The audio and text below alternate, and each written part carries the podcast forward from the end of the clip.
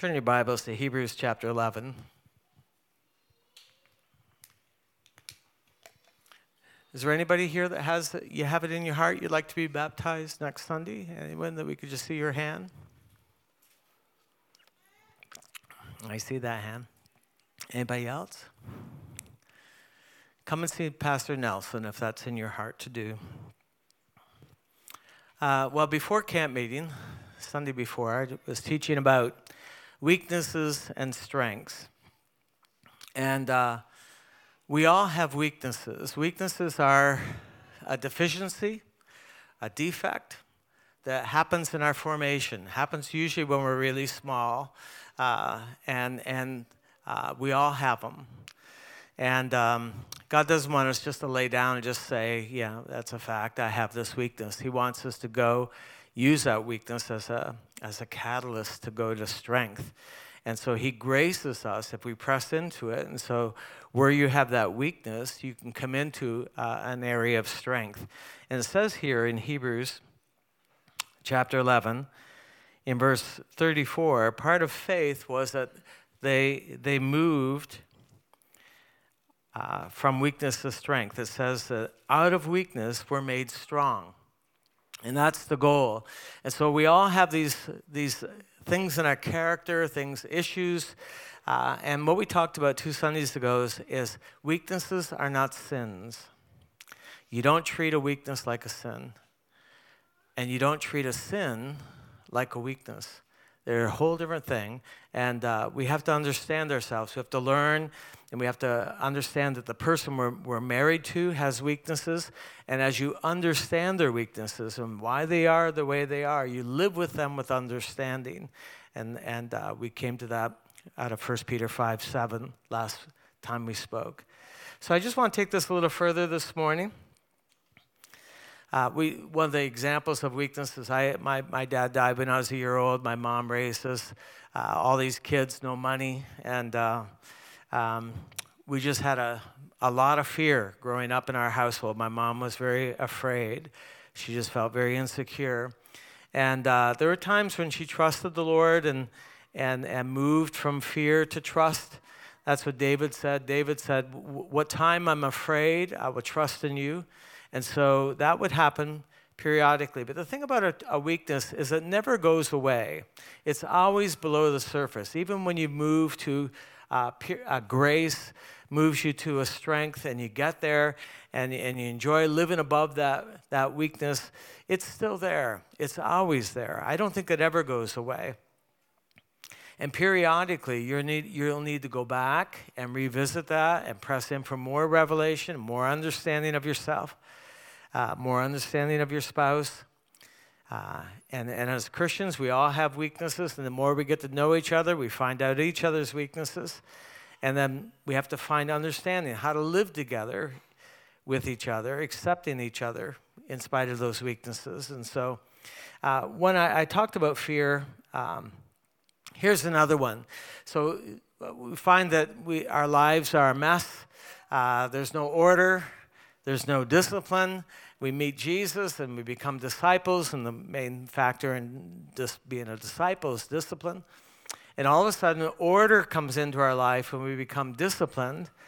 But if if if you lose the grace to stay above that, you need to go back to the Lord and, and get more grace and more understanding. But if you don't, and you say, I'm just going to pull myself up by my bootstraps, I'm going to press in, I, I mastered this thing, I had strength in this area, I was weak, I had, I had strength, and, and you decide that you're just going to go for it out of your own ability, you'll come into legalism. It always works that way. Another one, for example, say you, you had no real skills in a certain area, you were deficient in that area, and then you found grace and you become strong in a certain area, you have a skill a skill now, and uh, say that skill is um, you know something that comes into excellence, it's really working, and then something happens where that weakness starts showing up again. Rather than going back to God for grace and more strength, you come into a thing called perfectionism. And perfectionism will drive you crazy and will drive everybody else crazy. That's that's you trying to make what only grace can do to try to cover or deal with or overcompensate for that weakness. It happens all the time. Another example is we had no discernment. Then all of a sudden we cultivate an ability to see and discern and say, oh, I get that now. I know what's behind that. And it's possible that that's, that was a weakness and now it's a strength. And then you you start to lose that strength. And rather than press it in for more grace again, you start moving into becoming judgmental. Next thing you know, you're critical of everything and you see every fault. Every, everything is, everything is uh, spiritualized. And it become you become judgmental. We weren't spiritual, we became spiritual, but we have to keep going back to the Lord again.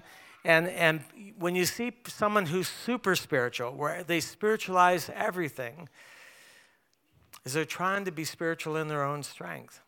And they just super spiritualize everything. So we're not prophetic, and then we, we, we realize that God wants to speak through us. He wants to use us to encourage other people, and so we start moving in the prophetic. And it's possible that now that strength can be overplayed where you're hyper-prophetic. Everything is a word from the Lord. You see, you have visions every day, dreams every night, and it just becomes, it becomes a man-made thing. There's no grace in it. It's just, it's just you. And when we see that among ourselves, and we will, it will happen. You'll say, boy, you know, you were you had nothing in that area. Then you had some spirituality, some revelation, but now you're just you're just getting weird. You're just going, you're going too far. You're taking that too far. Well, rather than going back and saying, Lord, I loved what you did, and I need another round of that. I need to go deeper. I need I need another revelation. I need another experience in that area. Rather than going back to the Lord, it's you're out there on your own. And it just gets to be super spiritual. Here's one more example. And I know you're getting it, so uh, I'll stop here. But you have no grace. Then you press in for grace, and grace becomes everything. You find out how good the Lord is. And you just love this concept of grace. And it's possible to take that to the nth degree where it becomes hyper-grace, where there's no chastening, there's no dealings of the Lord, there's no reproof from the Lord. Well, that's you taking a good thing, a strength, to an extreme. And we all do it. We all do it periodically. When we recognize that in ourselves, we need to stop and say, I need to get back to the Lord. I need a. I need to press in again. I need a, a, another round of experience in that area. Just recognizing it in yourself. So let me ask you: what are you good at? What are you good at that you weren't good at before? You met the Lord. You, you know, it may be that uh, your finances were wrecked, and God taught you about tithing, and God taught you about financial discipline. And then after a while, you become so frugal, you you pinch every penny. It just it, it drives everybody crazy because you've gone too far. What is it that you're good at, that you're you got from the Lord, that you're at risk now of taking to an extreme unless you stay in grace, unless you keep going back to the Lord? What is it that He taught you? What is it He showed you? Think of David. David became known as a man of integrity, sterling integrity. Probably, probably that's what separated him from all the other kings. But during the springtime, and the kings go to war, David stayed home. He was a warrior, but he stayed home. And he's out on the rooftop, and next thing you know, he sees Bathsheba. And it starts this whole thing where you, you start looking at David over the next year. And you read what he wrote about that period in the Psalms. And one of the things you see is you saw a man who had sterling integrity, lying and covering, deceiving, tricking his own men, tricking tricking uh, his mighty men, killing his mighty men. I mean, it just, it went to the point of murder in an area that David was super strong in at one time. Next, you know, he's he's covering and he's murdering out of that area that was a, a, a grace-filled area. Well, the reason I'm telling you all this is the Lord spoke to me this week during camp meeting. We're all praying. How many were praying the Lord would speak to you? I, I heard a lot of people say, well, the, I got something from the Lord. He said something. Well, I was praying too. And I felt like the Lord spoke through, through uh, Bill Vanderbush, something that I, I thought it'd be good to bring out and share here. Uh, he was talking about being offended, and that uh, uh, we can get we can get offended at God. We can get offended because we're disappointed. We were praying for something, it didn't happen. We become a, we become offended and become bitter, become resentful. And bitterness is a poison. Bitterness will wreck your spiritual life. Bitterness is a poison. It's toxic. In fact, why don't we do this? Uh, go to the next chapter, Hebrews chapter twelve. Hebrews chapter twelve. Look at verses fourteen and fifteen. He says, pursue peace with all people. So all is the operative word. And holiness, because they're what's more important, peace with all men or holiness? I, I don't know. They're both super important. Without which no one will see the Lord. Looking carefully lest anyone fall short of the grace of God. Lest any root of bitterness springing up cause trouble, and by this many become defiled.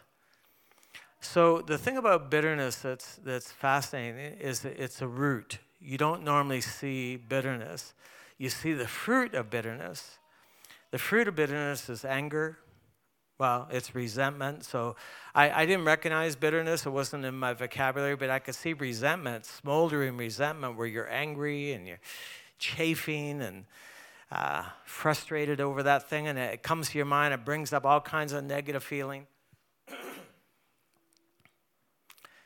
And uh, you start speaking bad about it. And next thing you know, it creates trouble for you, spiritual trouble, spiritual agitation, but also it can wreck your life spiritually. It can cause you to walk away from the Lord. It can cause you to walk away from the church, walk away from fellowship, walk away from a marriage, walk away from relationships. It'll create trouble. The next thing he says is it defiles many. And that word defiles is the same as being unclean. It's used when it's talking about sexual sin.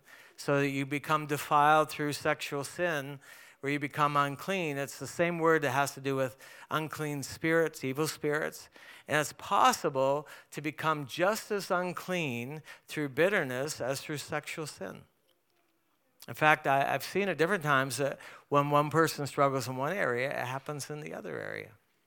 So you have a resentment toward your dad, toward your mom, towards spiritual authority in your life, and next thing you know, it opens you up to spiritual trouble, that you're, you're over here trying to deal with this and put these fires out, and next thing you know, it opens you up to evil spirits' influence in, in your life, and you're trying to put those fires out, not recognizing there's a root from that, going all the way back to a time when you were so angry at what someone did or someone said, that that's where it all started. And you don't always connect those two things because it's a root. You have to look at the fruit. The fruit is everything. The fruit takes you back, say, okay, I, I can see it at work in my life. Well, all of that to say, years ago, um, if you had sat me down and said, Penn, do you have bitterness in your life? I would say, no, I, I don't, I don't struggle with bitterness. I live on the sunny side of the street. I don't see myself as a dour, sour, discouraged, kind of resentful, petty person. And then the Lord tried to set me free. Someone gave me a cassette tape. This this this dates this story. And the cassette tape, they had filmed. We didn't have television or uh, any any way of. Uh, Um, like we weren't hooked up to cable or anything, didn't have a dish. So we did, there's a lot of stuff we didn't see. And this woman filmed on her cassette tape one television, Christian television show right after the other. She just filmed it. She loved it. She she filmed it. And there was something on there. There was one show that she wanted me to see. And she said, I I I recorded this. I want you to see the show. And so she gave it to me. And so I watched the show because she asked me to. But then I just kept going to see what else she recorded and what other shows. And there's this there's a woman on there named Bunny. And, and um, Bunny is talking about bitterness. So I just fast forwarded because I, I, I don't need that. I don't have a problem with bitterness. Then I stopped and I thought, well, what if I get counseling someone who does have bitterness? I better know what what to do. And so I went back to Bunny, and, and she's saying, uh, I, we're going to take the bitterness test. So I got a piece of paper and a pen, and I sat down at the coffee table to take Bunny's uh, bitterness test. And I failed. I failed the bitterness test, and I sat back. I couldn't believe it. I I bombed. I, I had bitterness. I couldn't believe it. I couldn't deny it because the fruit was there. It shocked me. I had to go to the Lord and say, Lord, I, I did not know I had an area of my life that I struggled in that with bitterness. I was I was embarrassed. I thought I was beyond that, but none of us are beyond offense. We get offended at each other. We get offended in our marriages. We get offended with people who disappoint us. We get offended with church.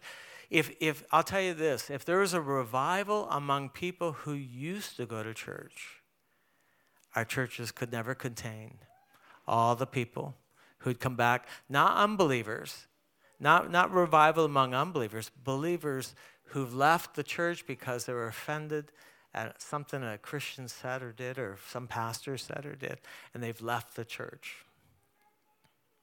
It's created trouble. It's defiled them. Just like a, a major sin would defile them.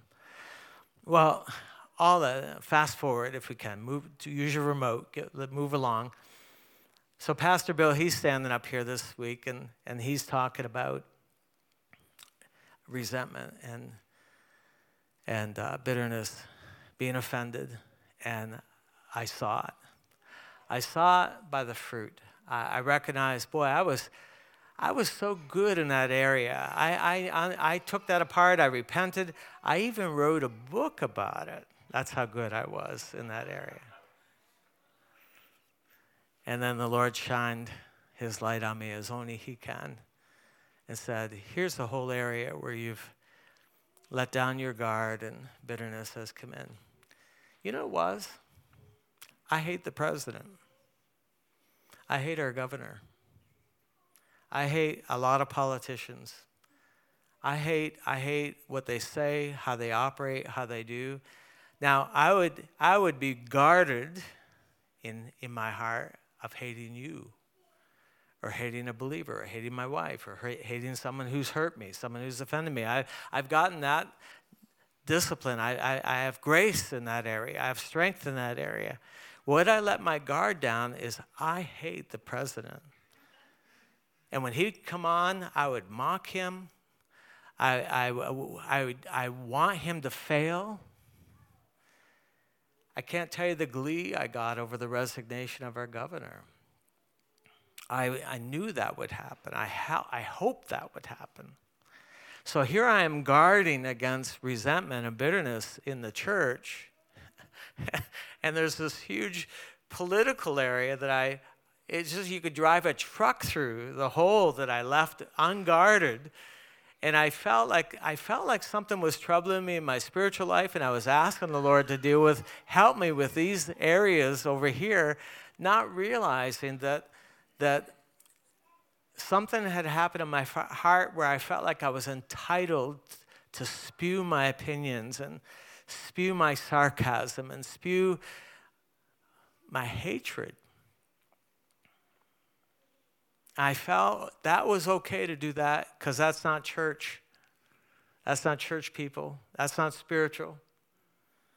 And you could drive a truck through the, the, the opening that I left in my gates for the enemy to come in. And I never saw it. Then once I saw it, well, then I could hear my own words. I could see my own sarcasm. I could see my resentment.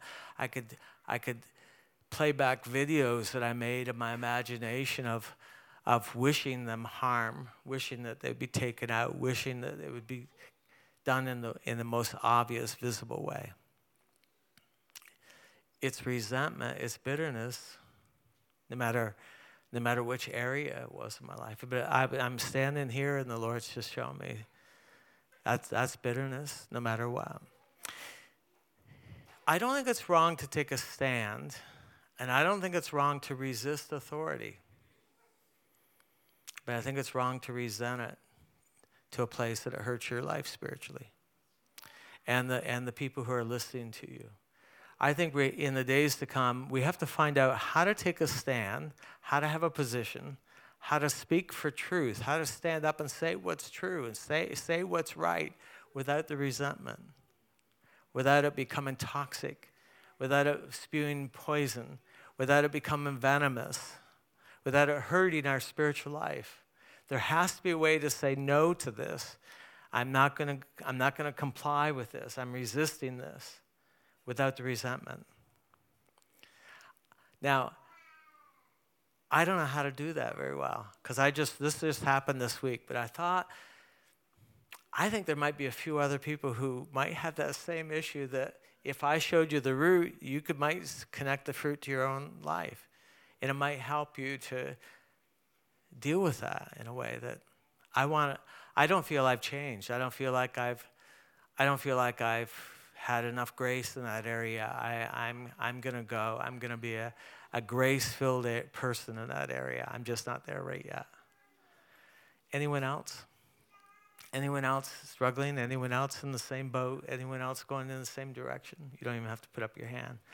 But acknowledge it, acknowledge it because it's toxic. Back in the nineteen eighties, late eighties, Gorbachev was the pre- president of, of the Soviet Union. Reagan was our president. And there was this huge thing.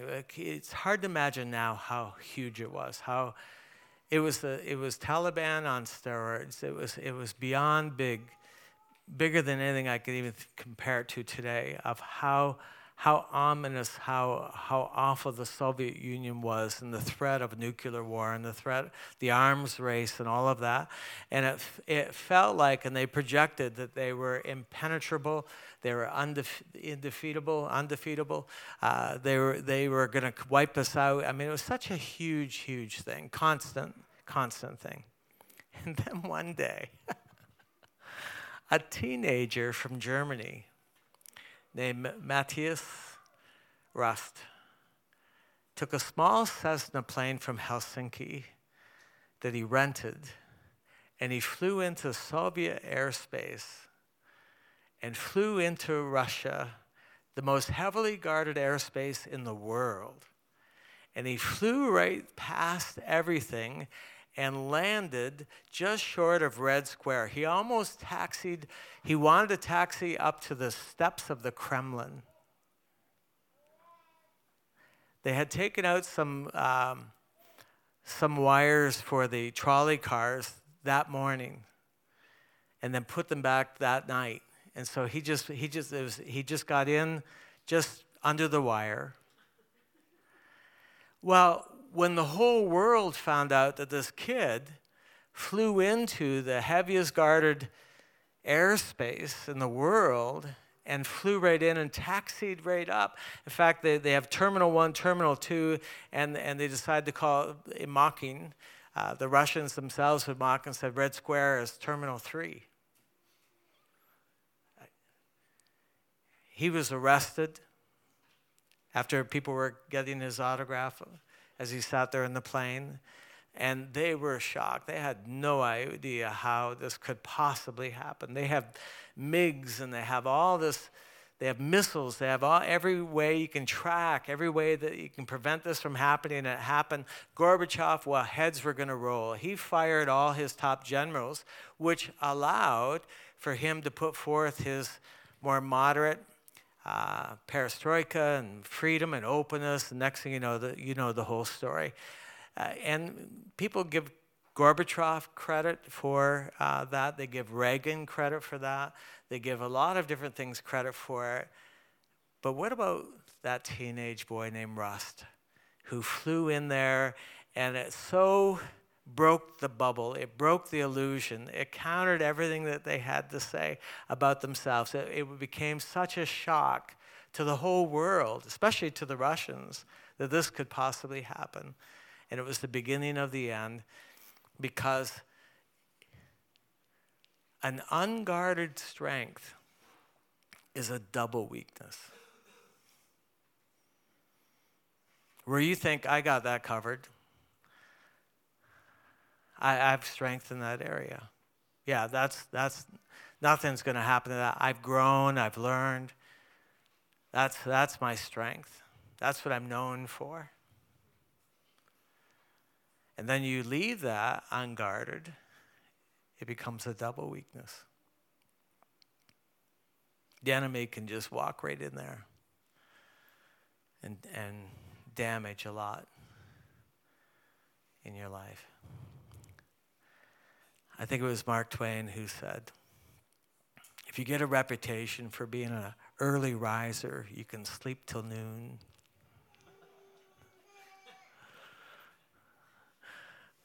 What are you known for? What do you what do people hold you in regard for that you got from the Lord?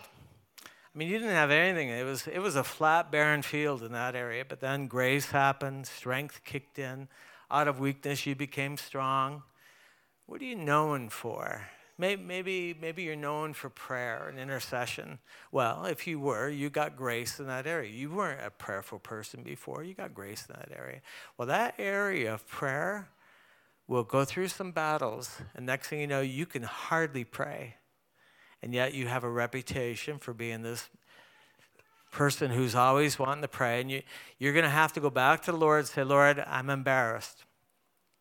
And he said, if you could hear him, he would say, don't be embarrassed. This is how I grow Christians. You need to come back to the Lord for refilling. You need to come back to the Lord for retooling. You need to come back to the Lord to be strengthened again. You need to come back for fresh revelation, fresh insight, fresh understanding. It keeps you tied to him. Otherwise, it's you. You could boast and say, well, I'm so good in this area, and you're not. There's something wrong with you, and, and I can't even fellowship with you because you're not so great in that area. And you just become, you become proud of something that God did in your life, and that'll bring you down. I think the fact that you come back to weakness and your your the weakness is is revealed again, I think that's a godsend. I think that's a plus. I don't think the Lord will ever condemn me for that. I think I think he'd say, "Good, okay. Now you're you, I, I graced you in that area, and whatever happened, it's no longer happening. Grace isn't happening. Come back, and I'll grow you again. Come back in humility that says." I need help in this area. Come back in humility that says, God, you did something before. Would you do it again? But an unguarded strength where you just think, well, I, uh, yeah, I got that taken care of. So I'm standing here and I realize I've got resentment that's so strong, so awful. I have imaginations of how I want people to be taken out. How could I? How could I let that happen to me? I would never let that happen in my thought life towards a brother or a sister or towards an enemy, a beloved enemy in the church, because I've, I've, I've cultivated an awareness. But he got me. Would you like to take the bitterness test? Anyone interested in taking the bitterness test? You can, it's here, but let's let's take a couple minutes. How do you feel when your beloved enemy, someone you had conflict with, how do you feel when you hear their name? Or they walk in the room? Do you turn? Do you feel that icy stiffness, ice cold feeling come over you and you say, "Oh, I heard," you know, you hear their name, or you see them, you get a glimpse of them. And you react. And it's not out of your head. I mean, you just you just turn your heart from them. And if it was someone that you were friends with and passionate and you had connection and life and love and you you had this connection, and then something happens that they did something or something how somehow it broke down, and then you hear about them and then your heart stiffens and and and you don't want them to be successful. You don't want them to succeed. You don't want to hear a good thing about them. You kind of delight in the fact that something bad happened to them. That's bitterness. Someone that you're passionate about before, but now you're indifferent. I could care less. They could, they could, I don't care if they live or die. That's an indication that there's floating resentment in your life. What comes out of your mouth, how you speak about them, how you feel. It's really important to tell others about their faults and their failures and their weaknesses, the things that you don't, things they did that offended you, and to retell that story over and over and over again. I can't tell you the number of times I've sat down with people in counseling and they just want to rehearse the offense, the thing that that person did. They don't even want a solution. They don't even want a way out. They just want to rehearse that again. They found another person who would be willing to listen. That's a sign of bitterness and resentment. That anger, anger comes up, or or you become depressed just thinking that they could go on with their lives without paying some kind of price, where you avoid them. It's bitterness. Let's look at one more verse and we'll stop. I know it's getting late. Ephesians. Here's what Paul, so here's what Paul said, because this is just so common to men. This is, this is something that happens to everybody. Ephesians chapter four. Look at verses thirty down to thirty-two. Ephesians four, thirty, thirty-one, thirty-two. Listen to this. So it's an ancient problem. It's a, it's not just a present day church. It's ancient church. It's early church. And he says to them, let no corrupt word proceed out of your mouth, but what is good for uh, uh, necessary edification, that it may impart grace to the hearers. Try to do. Try to apply this verse in a political conversation. That's really hard to do. And do not grieve the Holy Spirit. That's the issue. The Holy Spirit of God, by whom you are sealed for the day of redemption. Let all bitterness... All is the operative word. That's the word you circle. Let all bitterness, wrath, anger, clamor, evil speaking, be put away with you with all malice. And be kind to one another, tenderhearted, forgiving one another, even as God in Christ forgave you. So, Como's a man. He's the man who needs Jesus. The more I resisted and resented, the less I prayed. The less I wanted his salvation. The less I wanted him in heaven. I wanted him in other places. That's not allowed. As a grace-filled man, that's not, that's not to be in my heart. And and you could say, well, it's okay because it's over in this area, but how do you turn it off and dial it down when you're dealing with a maybe a problem person in, in my life over here, or someone in the church, or someone in my life that's doing something como-ish? How do I how do I not transfer all that venom to them? Well, you you don't, you don't. I think we need to be politically astute. I don't think we should have our head in the sand. I don't think we should lie down and let it happen. I think we should resist. I think we should stand. I think we should speak out, but not without the bitterness. The bitterness is poison. Poison for me. Does this make sense? I think it'll hurt our health. I think it'll hurt our spiritual health, our physical health. I think it can, I think it can, I think it can kill an on-fire spirit. And there has to be a way, and I'm not sure how, because it's early in the process for me. I'm not sure how, but I'll get understanding on this. I'll find a way. The Lord will grace me if I'm if I'll humble myself and be honest about it. So Can I admit this in front of you without, without you shutting me down, turning off the knob?